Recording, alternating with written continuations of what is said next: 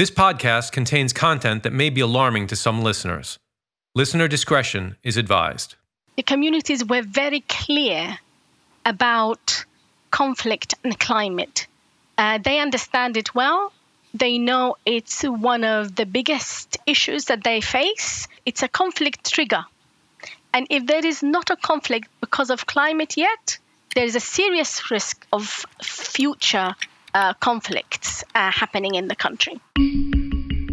Every day, 100 civilians are killed in conflict and countless more are harmed.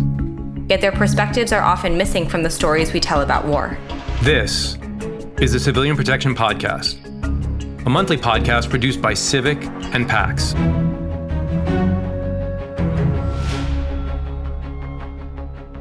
Hey everyone, this is Marc Garlasco, military advisor from PAX. And I'm Annie Shiel, Senior Advisor for the United States at Center for Civilians in Conflict, or CIVIC.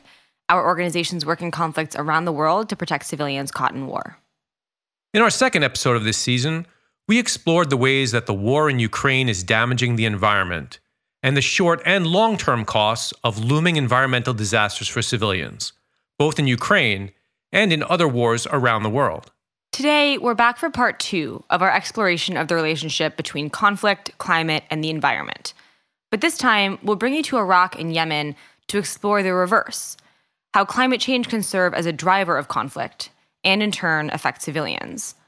To understand this linkage, I sat down with two of my own colleagues Ali Al Assaf, Civic's Iraq country director, and Dina El Mamoun, our Yemen country director, both of whom have been exploring and documenting the ways that climate is already affecting civilians in their countries, what the future might hold, and what we can do about it. I'm Dina El Mamoun, and I'm Yemen's country director for civilians in conflict. Uh, I am Ali Al Assaf, uh, the country director of Iraq at the Center for Civilians in Conflict. So, both of your programs have recently completed research into the connections between climate change and conflict, and of course, by extension, the protection of civilians in Iraq and Yemen. Now, when most people think about climate change, I don't think uh, that's a very obvious connection, the connection between climate change and conflict. So, can you start by talking about that linkage? You know, what do we know about that link, and what were you seeing in Iraq and Yemen that led you to this research?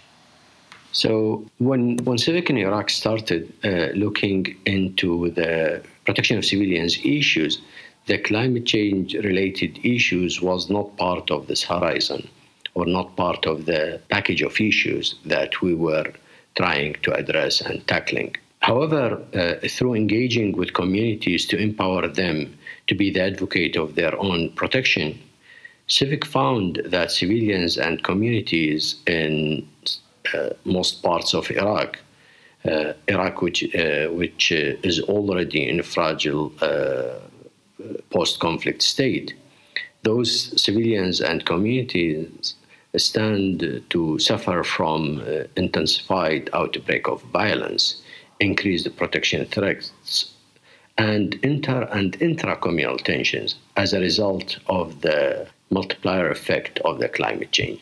Yes, I mean, uh, similar to Iraq, um, often in Yemen, when we discuss the conflict situation, we often talk about the parties to the conflict, the uh, armed actors, etc.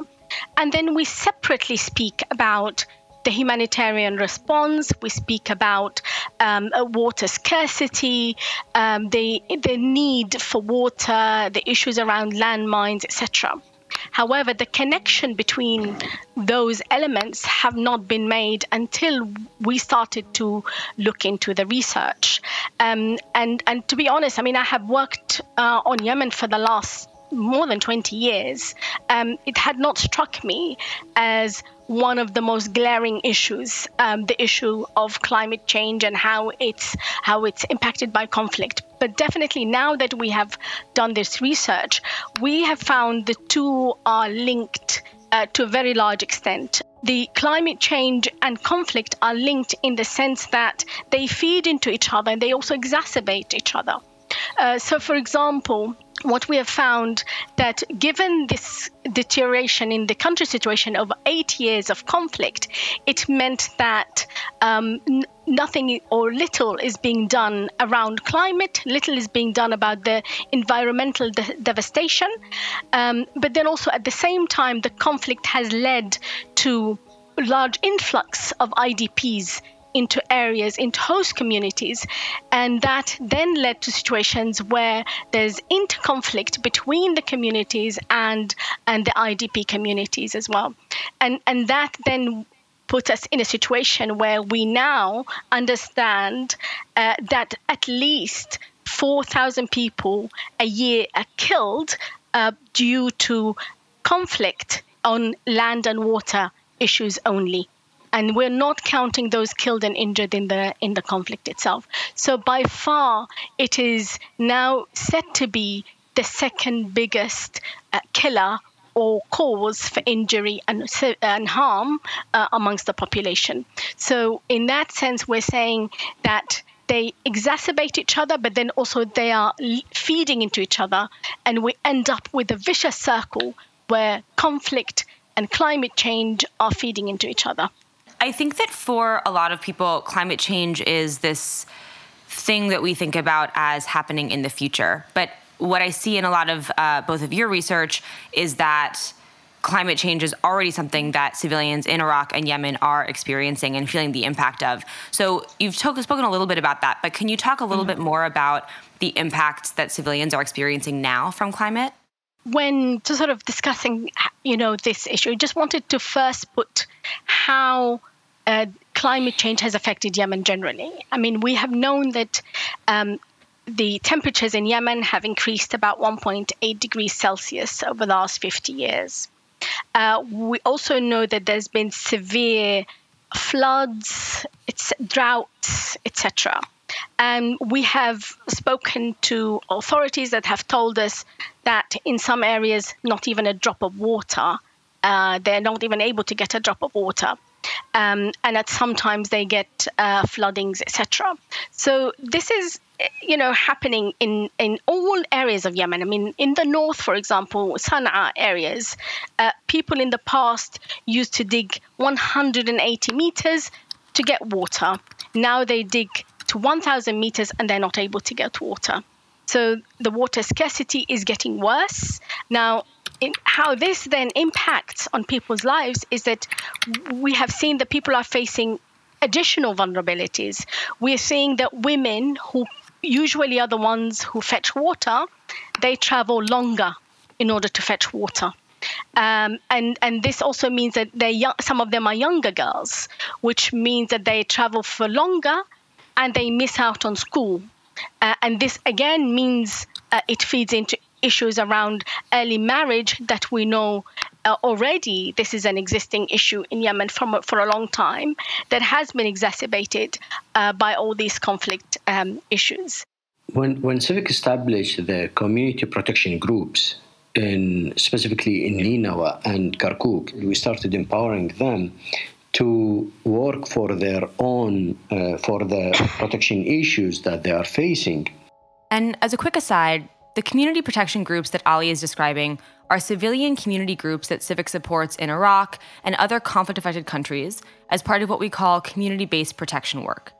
That work is based in the fundamental belief that civilians aren't just victims of conflict, but people with agency and expertise about the conflicts they're living in and what they need to be safe. So Civic helps establish and works with these groups to advocate for their own protection needs with warring parties part of those issues that we were trying to support them to address was the uh, the people that are still unable to return back to their areas of origin. And when we digged more on uh, the reasons behind uh, what preventing them from returning back, we found that uh, lack of water and lack of arable lands and the good lands uh, is part of this, and also lack of livelihood. When we digged more, we found in areas where uh, minorities are living with the rest of the segments of the community, we found that some of the powerful security actors are supporting A or B segment of the community to make use of the good lands, which is originally uh, belonged to the, some of the minorities, leaving them with no livelihood or with no access to any livelihood. And this is because of the climate change and because of the shortage of water resources in Iraq. So the powerful or some of the security actors, they are using this in, in order to gain more power and to gain more revenues. Can you both speak a little bit more to what you found in terms of how those changes you described are, you know, possibly leading to or could lead to in the future more conflict uh, and, of course, more harm to civilians? As I said, that the climate change uh, which occur in Iraq in, in tandem with low water levels resulting from drought and also resulting from the international resource uh, conflicts uh, but mainly because of the chronic uh, domestic uh, mismanagement of natural resources. These are all contributing to security uh, vulnerabilities for civilians uh, uh, because of the effects of the climate change. But most notably, the change in livelihood and migration patterns. The migration from rural areas moving to the city, uh, really triggering a lot of conflict and intra as well as well as intercommunal tensions between the uh, newcomers and the communities there over resources, over the uh, the already fatigue uh, systems that the towns and cities are suffering. We met uh, villagers, farmers, boys, women, and girls in, in towns and rural areas. Uh, and we were eyewitness on how the climate uh, change impacted their lives. Our teams have spoken with many civilians across Iraq and Yemen in an effort to understand how they have been impacted by climate change. Here's the experience of one civilian farmer in Iraq. We suffer from a lack of water. Several years passed with not much rain, and that has negatively affected the farmers and the economic sector as the lack of rain caused the drying up of groundwater. Lack of water has caused conflicts between countries. The water of tributaries of the Tigris and Euphrates rivers depends on the sources of the river that are located in neighboring countries. We are facing a lot of problems. Farmers started moving from villages to cities. It even affected animal husbandry, as agriculture and animal husbandry are co related sectors. Those who used to have cows, cattle, and camels, they sold them and moved to cities.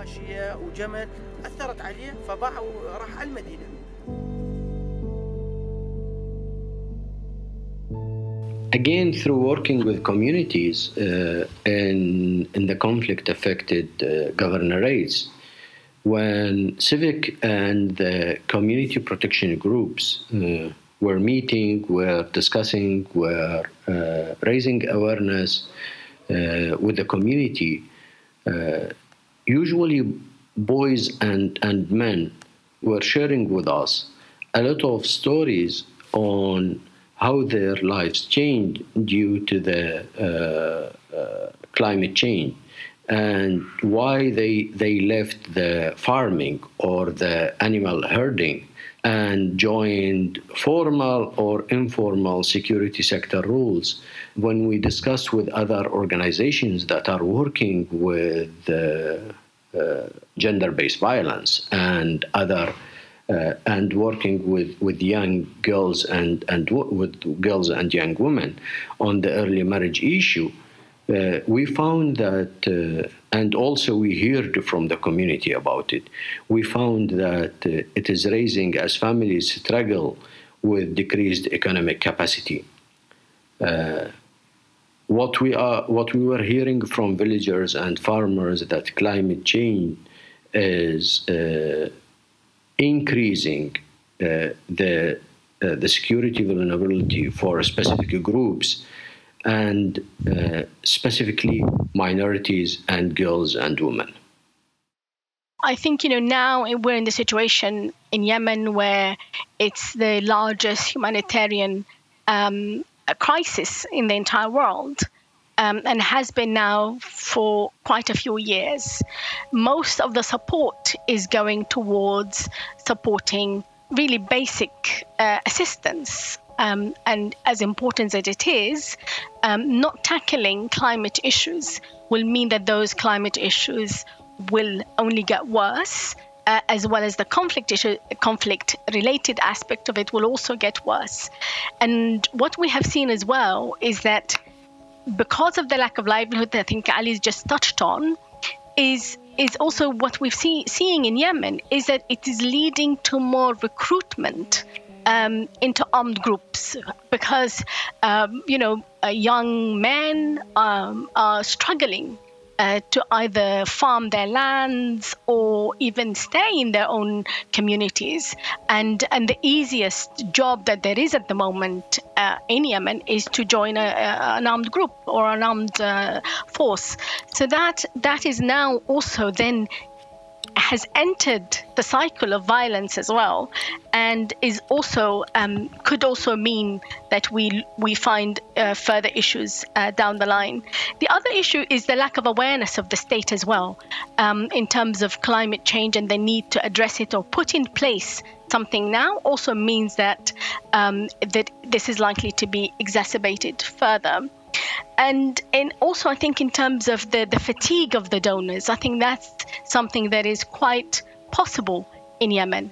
Uh, what we have now, is, yes, we have some response, but even that response could whittle down.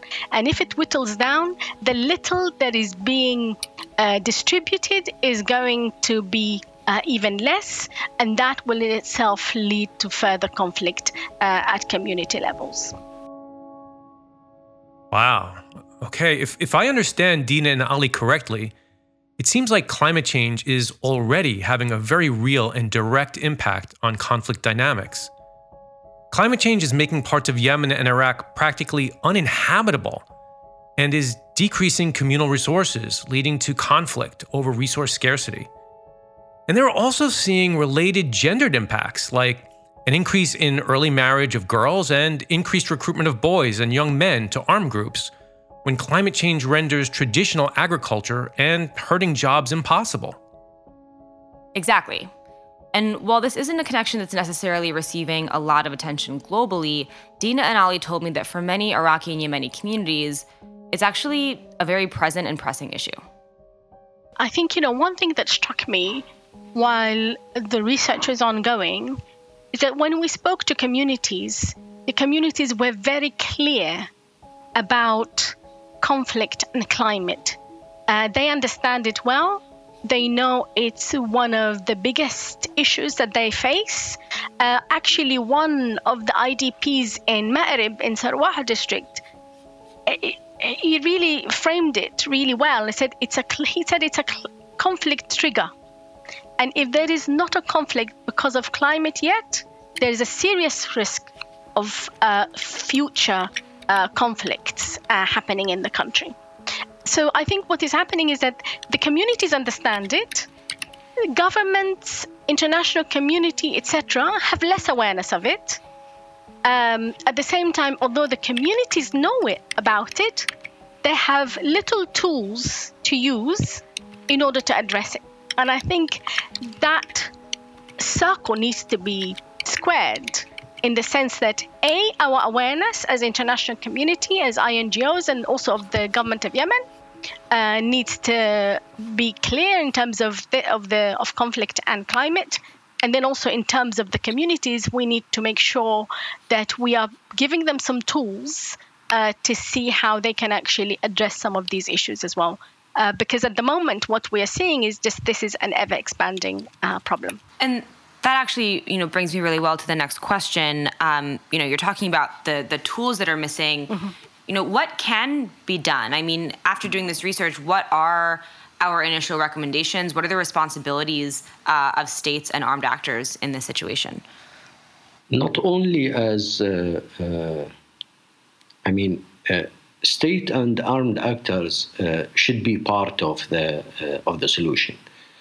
Uh, however, the communities themselves should be the resilience should be strength their capacity should be strength in, in the way that they can face the uh, consequences of climate change on their safety and security and as well as well on the uh, livelihood side because uh, we need to acknowledge that climate change is shaping the future of, of conflicts, not only on the regional level, but also on different local levels. And this uh, multi layer intra and intercommunal tensions, uh, big part of it is because uh, is, uh, are, is related to the climate change.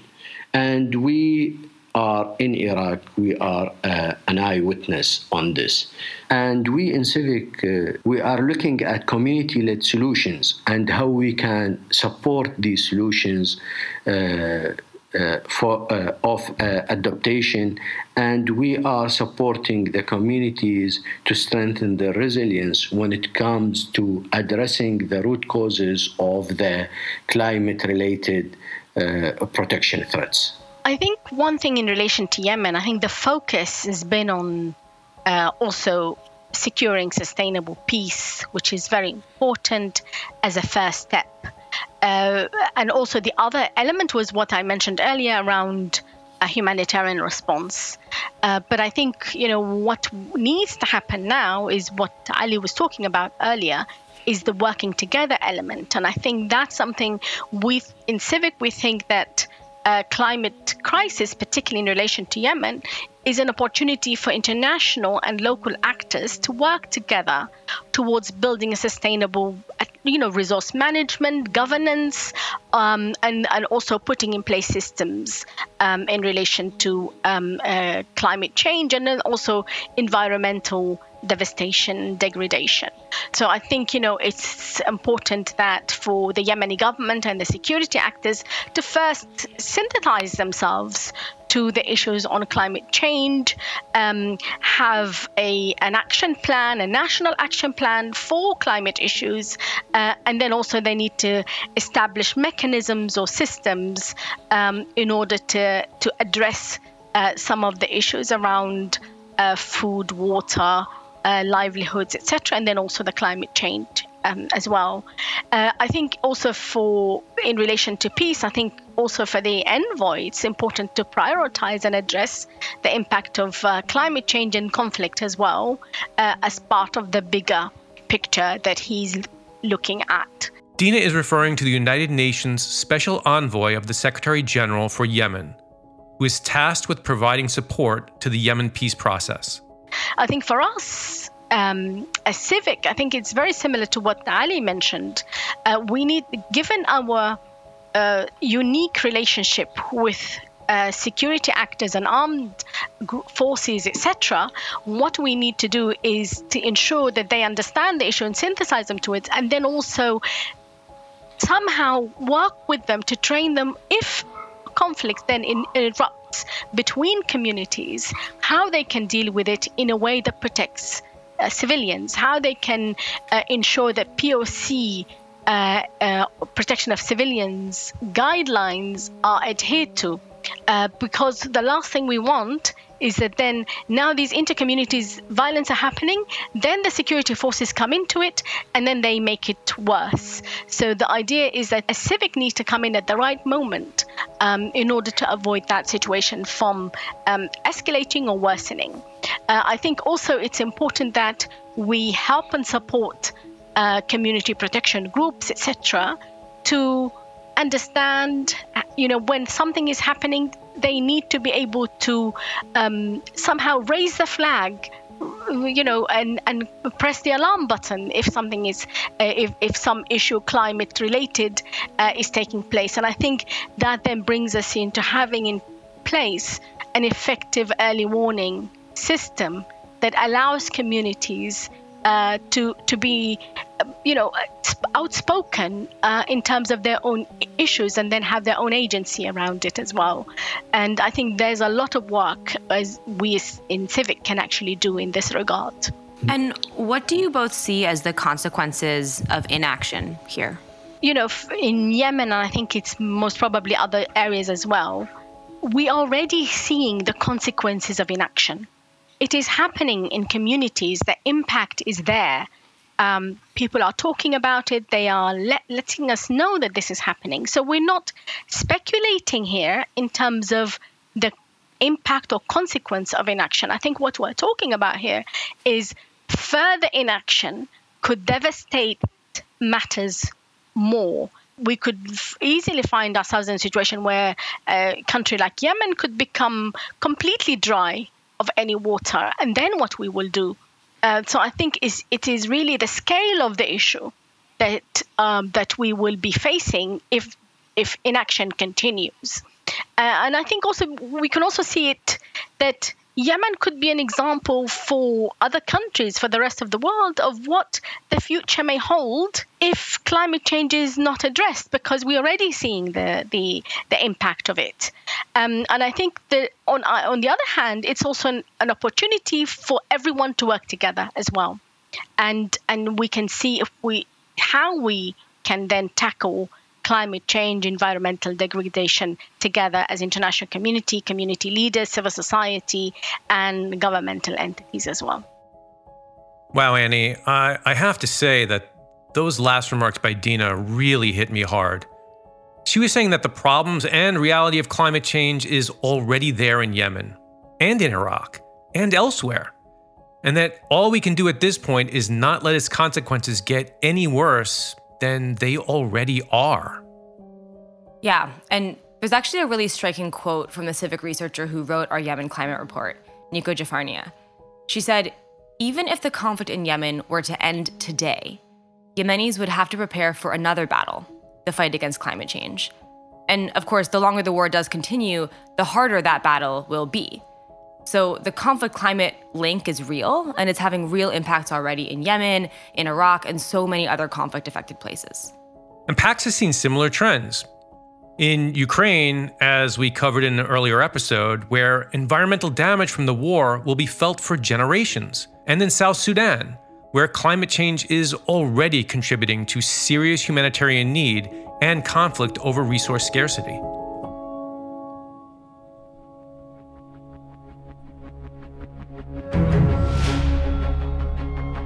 That's it for this episode. Next up on the Civilian Protection Podcast, we'll speak to people in South Sudan about their needs and expectations for protection, about how local authorities are and aren't meeting those needs, and the self protection options that people turn to in the absence of state protection. The Civilian Protection Podcast is brought to you by the Center for Civilians in Conflict and PAX, two NGOs working to improve the lives of civilians caught in conflict. Today's episode was written by Annie Shiel, with assistance from Erin Bijl, Marc Garlasco, Tate Musinahama, and Hajer Naili. It was produced by the podcast guru. Hajer Naili and Tate Musinahama made sure we're online. And we'd like to thank Ali Al Assaf and Dina El Mamoun of Civic for joining us as guests. You can find us on Spotify or anywhere you get your podcasts. We want to hear from you. Share your thoughts on this episode or topics you'd like us to cover by emailing civilianprotectionpod at gmail.com. Follow us on Twitter and Instagram at protectionpod to stay up to date on our episodes and guest speakers, and to get behind the scenes content like full interviews. You can also find behind the scenes content and interviews on our YouTube channel, as well as civiliansinconflict.org slash podcast and protectioncivilians.org. Thanks for listening.